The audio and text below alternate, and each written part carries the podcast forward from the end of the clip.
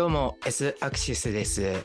前回に引き続き安定的なあの収録頻度ができてるっていうことで本当にのゲストの方に感謝する日々なんですけれども今回は佐藤さんにミャンマーのことをちょっといろいろ聞いていきたいなと思っております。で佐藤さんについては、まあ、社会人になってからお会いした方です。で僕が中四国、まあ、岡山にいた時にそれこそミャンマーのお仕事で初めてご一緒させていただいてなかなか面白い話っていうのはいつも聞かせてもらえてたので今日はあのそのあたりもいろんなこと聞いていけたらなと思っておりますでは佐藤さんよろしくお願いしますよろしくお願いします。で特にそのこれまでのゲストの方ってまあザじゃないですか名前とか。海外の方だったりするので。で、まあ、佐藤さんは一応国籍としては日本でいいんですかね？はい、生まれ育ちはもう日本で、国籍もはい。日本です。ミャンマーとの縁が深いなっていうのは前もって話は聞いていて、まあ、そのあたりバックグラウンド的なところ生い立ちのところ含めて特にミャンマーとどういうつながりがあるのかっていうのをあの簡単に自己紹介的な形で教えていただけたらなと思います。はい、承知しました。えーと、改めまして、佐藤明です。本日はよろしくお願いします。と、まあ、自分はあの母が、実はもうミャンマー人なんですね。あの小さい頃から何度もま母のま実家の方へ、えー行ったりとかしていて、本当に小さい頃からあのミャンマーとは縁があります。で、小学校6年生の時と、あと大学はもう完全にミャンマーで過ごしていて、なので、そういったミャンマーを訪れる機会がかなりあったので、こう、言語的な部分もですね、会話であればネイティブレベルでは、あの、一応お話ができますね。で、今も、あのまあ司法通訳という形で通訳のお仕事をさせていただいたりとかしていて、えーミャンマー語と日本語の通訳ですね。そういったこともさせていただいたり、あとはミャンマーの方向けにインフルエンサーのような形で、えーっと Vlog とかをさせていただいたりとか、まあ、いろいろともう本当に、えーっとミャンマーとは深くつながりを持って、え日々生活をさせていただいているという形であります。はい。こんな感じで大丈夫ですか？ありがとうございます。後でご紹介はさせていただくんですが、佐藤さんの場合は、ミャンマーの方に日本をっていう、なんかそれ通してどんなこと見えるのかっていうのは聞いていきたいなと思ってます。ちなみに、お母様のご実家とかはやっぱヤンゴンとかマンダレとか、ああいう大きい都市なんですか？そうですね。あの、ヤンゴンの方ですね。多分日本の方でもミャンマーの都市で知ってるのってヤンゴンだと思うんですでもヤンゴンって首都じゃないんですねそうなんですよ。いやもう それがが初めて聞いた都市でどこってなりましたね あの、今の首都はネピドーっていう場所ですよね。なんか、ヤンゴンが結構南の方にあるんです。海の方ですかね、確かそうです、そうです。で、ネピドーっていうのがそのヤンゴンより北西に、北にですね、もうそのまま上に進んでいくと、車でだいたい4、5時間ぐらいの場所にあるんですけど、うーんうんあの、まあ、軍、政権から、まあ、民主化移行する2012年前後のタイミングですかね。いや、もうちょっと前かな。なんか、そのタイミングで、あの、首都を移したっていう、完全に軍都合な経緯があったんですけど、は いはいはいはい。結構なんか欧米とかに関しては政治の都市としてのどこどこ経済都市はこっちの方が栄えてるみたいなとこ結構あったりしますもんね。そうですね。まあそういったところのね、あの、実は、ミャンマーってこんな感じ、状況なんだよ、みたいなこともね、聞いていきたいなと思っております。仕事の部分、ミャンマーの、まあ、特に言葉に関するお仕事をされてるのかなと思うんですけれども、日本に住んでらっしゃるミャンマーの方と交流とかをされてることが多いんですか？そうですね。仕事を通しても基本的に、あの、まあ、通訳の場合は、ミャンマーの方、あの、まあ、日本語がわからないとか、そういった方が多いので、まあ、そういった方々のために、こう、私、間に入って通訳をさせていただくと。じゃあ佐藤さんの、まあ、されてる通訳っていうのはどちらかというとまあ人と人をつなぐようなそんな活動がまあメインっていうイメージですか？いわゆる何かのビジネス的なものを翻訳っていうよりは、まあ、生活その人の部分のあの間に入っていただくっていうイメージなんですかね。ねイメージとしてはそうですね。なんかその他いろいろあの個人で、まあ、その仕事に関係してるかもしれないんですけどもいろいろ活動されているなっていうのを伺ったんですけども例えば NPO とかのお話も出たなとは。あはい今あの立ち上げの準備中なんですけれども、まあ、基本的にテーマとしては海外で生まれ育った、まあ、ミャンマーにルーツを持つ子どもたちのために、まあ、言語や文化だったりそういったものをこう継承しやすい、親から子供に継承しやすい環境をま構築していくというところをあのテーマにしていこうと思ってます。なるほど。例えば日本で生まれたミャンマーの方がミャンマー語もしっかり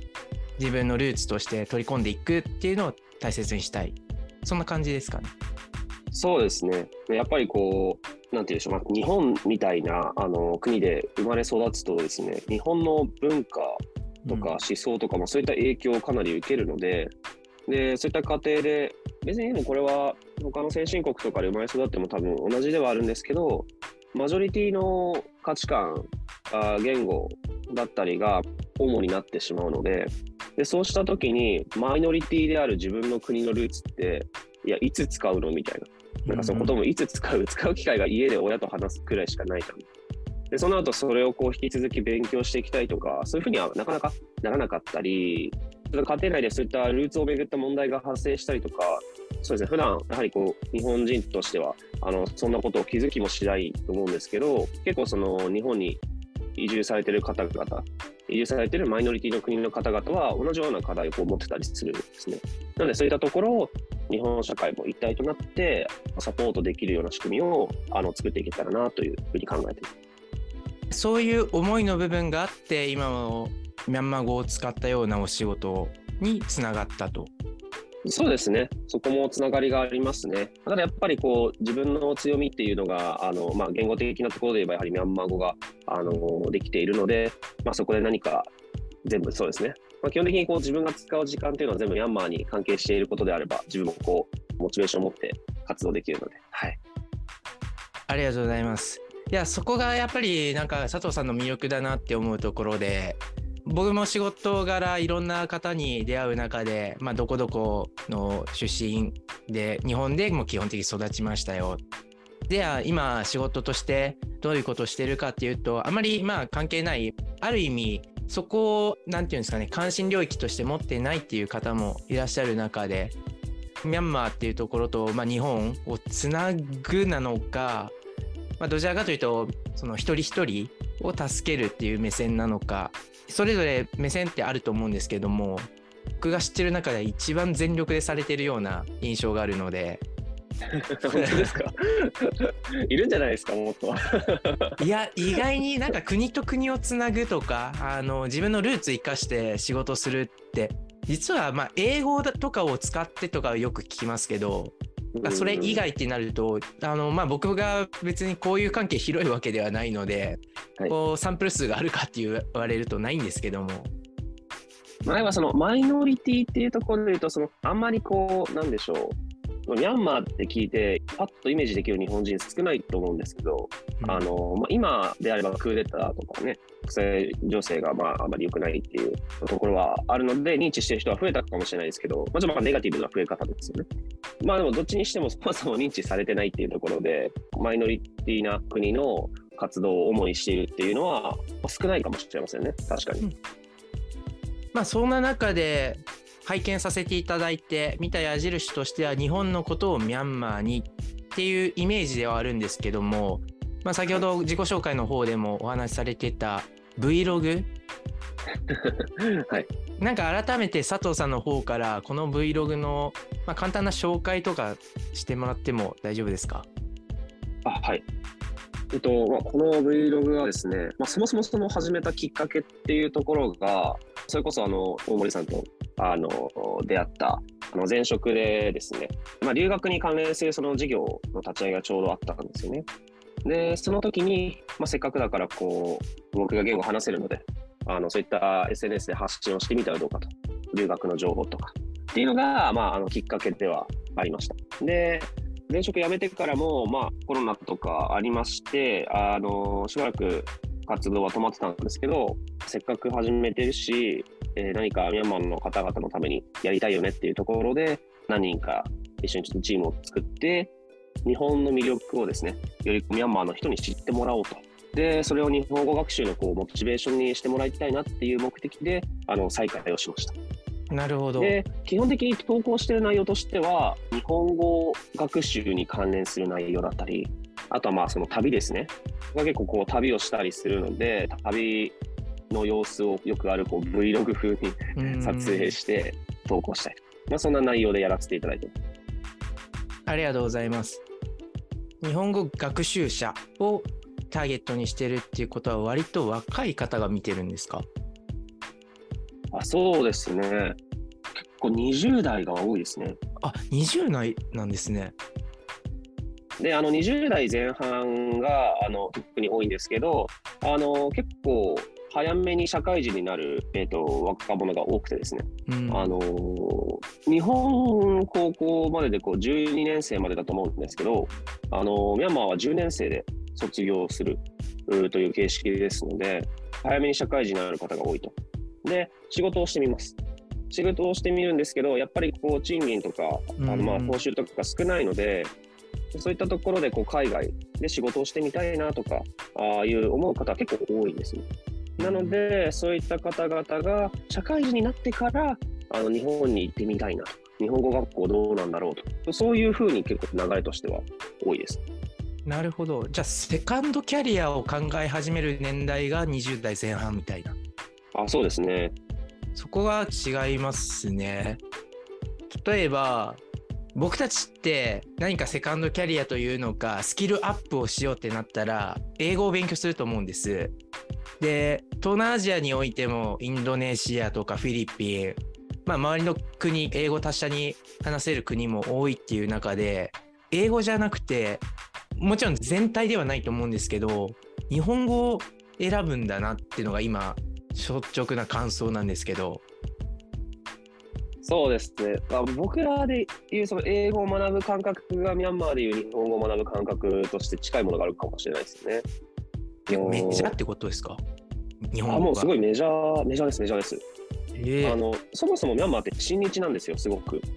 日本に対する印象ってすごいいいですし、現地の日系企業もね、あの、まあ、2012年頃からは増えて、まあ、僕がいた時なんか400社ぐらいはありましたね。なので、あの就職先としてもかなり人気でした。で、現地の日系企業で就職すると、大手さんだと、あの社内研修みたいな形で、日本にこの来れるんですよ、その会社から。とか、やっぱりその現地の日系企業であのキャリアスタートしてると、日本で就職するときに有利になるとか、なので、日本にっていうキャリアとして日本に方法をこう転換していくっていうのは、今日のメジャーですね、もう。英語よりもそちらの方が身近みたいなところもあるんですね。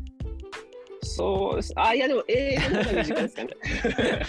とはいえ、英語はすごい、あのもう小さい頃からみんな勉強してる、マストで勉強する言語なので、うんうんうん、結構話せますよ、皆さん。そうなんですね。はい。日本のいわゆる義務教育的な中での英語っていう意味だと思うんですけども、その中で話せるようになってる。あるいは日本と同じぐらいのレベル。はい、いや、なんか僕の感覚ですけど、いざ外国人じゃ話しかけられます。で、その時にパッてこう答えられない人が割と日本多いイメージですけど、そういう意味だとミャンマーの方は言い返せたりするイメージはあります。おお、それはすごいですね。そういうところ勉強したいですね、僕自身。あの現地に駐在してる日本人の方で、ミャンマーで英語を勉強する人とかいましたよ。安いし。あ、そうなんですね。なんですか、セブ留学じゃないですけど、やっぱやっぱ東南アジアであえて英語勉強するみたいな。そういう流れはありますもんね。別にミャンマーで英語勉強するからといって使ってるわけではない日本の方々は。ああ、どうでしょうね。まあ、一部の方は会社の社内言語が英語だったりとか。うんしてるみたいなので、そういう場合は使うのかもしれないですね。ありがとうございます。キャリアの部分が、まあ、彼らの目的としてのきっかけになってるっていうことだと思うんですけど、観光の Vlog とか流してると思うんですけども、ミャンマーの人にとって日本観光、どうなのかなと。もうこれはすごい魅力的に映ってると思いますよ。やっぱり日本の東京とか大阪とか名古屋とかそういう地名結構知ってる方多いんですね。もちろんその日本語、日本に興味がある方っていうのは前提ですけど、なので先日沖縄行って何本か Vlog 撮ってたんですけど、ビュー多かったですし、うん。であとは鎌倉とか、お鎌お。倉の紹介した時は伸びましたね。なるほど。内容として日本語的な部分を扱っている動画とそういう鎌倉沖縄とかいわゆる観光扱ってる動画なんかがあったりするんですけど正直どっちがどういうのが人気なんですか？同じぐらい人気なんですよ。そうなんですね。はい。その日本語の、日本語関連だと、例えばですけど、あの和製英語を紹介してみるとか、あとは日本語の発音で英語のボキャブラリーをこう喋ってみるとか、はいはいはい。あの、一回試してみたのだと、こう、海外のフランチャイズとかいろいろあるじゃないですか。クリスピークリームドーナツとか、スターバックスとか。ああいうものをその日本語の発音で言うと、海外の人からすると面白可愛く聞こえるんですよね。日本語の発音って。僕がそれ、スターバックスって言うと、それだけで受けるんですよ。極端な例ですけど。ちょっとわかるかもしれないはいその感覚は。わかりますか？なので、例えばそういった形だとか、なんかオノマトペ紹介するとか、でもまあ、それなりのビュー行ったりしますし、そういう旅ブログやっても同じぐらいのビュー行ったりする。結構、はい。Vlog 始めて2年3年ぐらい経ったんですかね。そうですね。多分、3年経と経ったのかな あまり記憶してない。多分3年ぐらいかもしれない。経とうとしているぐらい。この3年間通して発信するときにここ特にこだわりたいというか伝える際にこだわりたいところ気をつけたいところとかってなんか見つかりました？そうですね、こだわり、うーん、その例えば Vlog とかですと、まあ、日本人だからこそっていうのはあるんですけど、観光地のその歴史的な背景だったりとか、まあ、その豆知識的なところだったりとか、あのそういったところはできるだけこう伝えようとはしています。その分かりやすく。うんやっぱり海外の方だと、ちょっとそのそこのリサーチだとか、あの情報が間違ってしまうことを恐れて、結構発信しない方とかいらっしゃるんですね。同じこの界隈でも。その点、やっぱ自分の方がこうしっかり正確な情報を見つけて発信できる強みがあるので、そこは意識はしてますね。あと日本語を学習するような内容のビデオであれば、面白く、楽しく、うんこう日本語を学べるような、そんな雰囲気作りにはあのまあ心がけてます。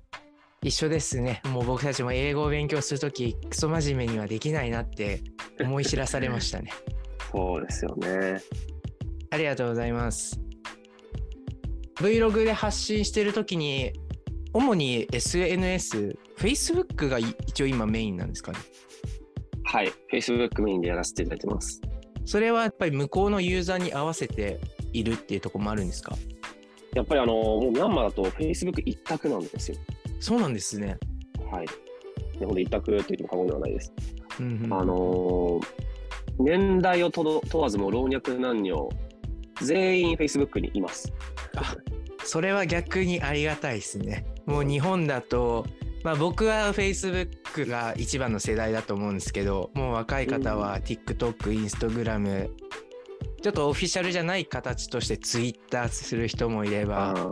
全部運用しようとしたら4つ5つやんないといけないみたいな。とてもじゃないけど できないなって。うん。なんか YouTube にはあんまり載ってないのかなと思ったんですけど。YouTube はちょっとサボり気味ですね。あ なるほど。単純にサボり気味っていう話なんですね。あーでもその、YouTube 見るミャンマー人の方は結構少ないです。うーん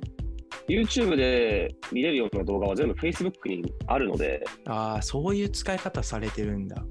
そうなんですよ。もうコピーライト無視でみんな Facebook で動画とか映画とかはい誰かの YouTube で動画投稿した動画を勝手にミャンマー語字幕貼って勝手に Facebook で自分のページから公開してとか、もう普通にあるのででそれがもう当たり前すぎてもうわざわざ YouTube で見ようとしないですね、ほとんどの人は。これは僕のちょっと偏見かもしれないんですけども SNS の使い方でベトナムとか、まあ、ミャンマーとかすごいいいねつくイメージなんですよ。もう誰でも彼でもフォローするみたいな。でフォローもらって友達の数あれ？なんでこの人2,000人友達いるんだろうみたいな。確かそに。のあたりどうです？距離感近いですよね。SNS 上の。?SNS 上の距離感。そのここで言うと Facebook で言いますけど、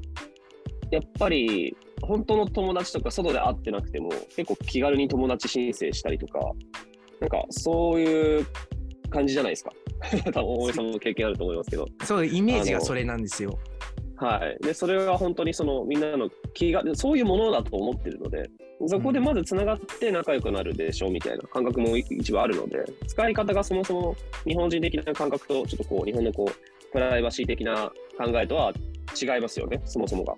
そのプライバシーっていうのが、まあ、日本は会った人だったら OK するよみたいなそんなイメージですか？そうですね。それに引き換え、もう会ってなくてもまずそこからスタートしようっていうのが、まあ、ミャンマミャンマーとか、まあ結構ベトナムも似たようなとこあると思いますけどね。まあ、自分がつながりたいから一方的にっていうのは普通によくある話かな。相手の都合はあまり関気にしないと思います、日本人みたいに。ーはいはいはなんかい断られる、承認されないことを恐れるとかもないと思いますし。もうそれが割ともうカルチャーとして存在しているんですね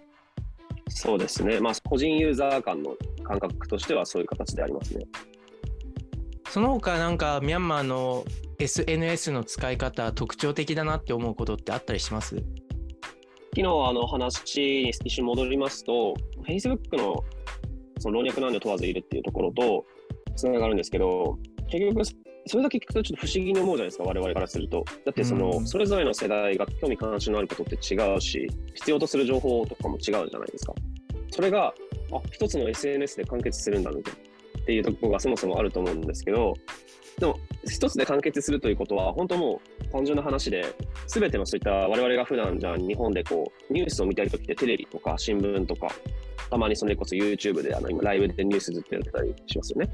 そういったものを見ます。で、エンタメだったらやっぱテレビも見ますし、TikTok とかも今いいくつとか、なんかこの分野ごとに分散してるじゃないですか、情報が。うんうんうんそれが本当に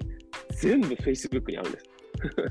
その時事ニュース、エンタメ、あとその塾とか教育系の情報、学校の情報、予約とかもレストランの情報とか、あとそれ映画とかさっきお伝えしたその動画鑑賞とか、全部 Facebook にあるんです。だから、自分が本当に気になる人だけフォローしようというよりも、もう少しでも興味ある人がフォロー、フォロー、フォローっていう。これはさっきあの大森さんがおっしゃってた、その結構フォローしがちだと思うんですけどっていう話につながると思うんですけど、フォローされやすいっていうのはそこがあると思いますね。趣味の部分はこれが興味あるからこっちもフォローしてっていうのを一つのプラットフォームの中でやるからなんかすごく外から見たらある種煩雑に見えたりするみたいなことがあるのかなって、まあ、今話聞いて思いましたね。うーん、そうですね。逆にもし知ってたらあるいは推測とかでもいいんですけどもなんでそんな一極集中してるのかなと。いやー、なんでですかね。なんか今話を聞いて思ったのはテレビが関係してるのかなとかって思ったりはしたんですけど、はいテレビを通していろんなメディアを知っていくとかあるいは逆に言うとテレビがあまり見る環境がもしなかったらみんな一つのところに集中ガッと入っていってもうそれが根付いちゃったとか。ああ、うーん、テレビは結構見る習慣自体はみんなあったと思うんですね。うんで、僕個人的に思うのは、多分その民主化移行したタイミングとかも結構影響あったと思ってて、うんうんそのインターネット自体、触れる機会、インターネットに触れるというか、そのインターネットの環境が全然整ってなかったんで、で僕があのミャンマーに行った2012年、2013年頃には、まだ 4G でもなかったですからね。3G だったので、すごい遅かったし、それより前なんかもう本当みんなスマホも持ってないし、けど、そのタイミングであの中国のいろんなブランドあるじゃないですか。うん OPPO とか、Xiaomi とかなんかわかんないですけど、いろんなそう格安スマホがこう、うわーって入ってきて、でインターネット環境も徐々に整ってきて、で、その時にやっぱりまだこう世界的にポピュラーな SNS って Facebook だったと思うんですよ。確かにな。ので、そこが一気にこうさらに強くこう広まっていって、根付いた。うん。なるほど。もうインターネットを使う環境が広まったタイミングと当時の、えー、と SNS の環境が結構フィットしたというのかリンクしたからっていうところがあるかもしれないって話ですね。そうですね。なんかそんな感じはしてます。ありがとうございます。はい、ここまででようやくイントロダクション終わったかなぐらいの 結構もうがっちり聞いていってるかなと思うんですけどもはい。あのまだミャンマーのミャの字にしかまだ入ってないところですけどこれが最初で大丈夫ですか？なんか。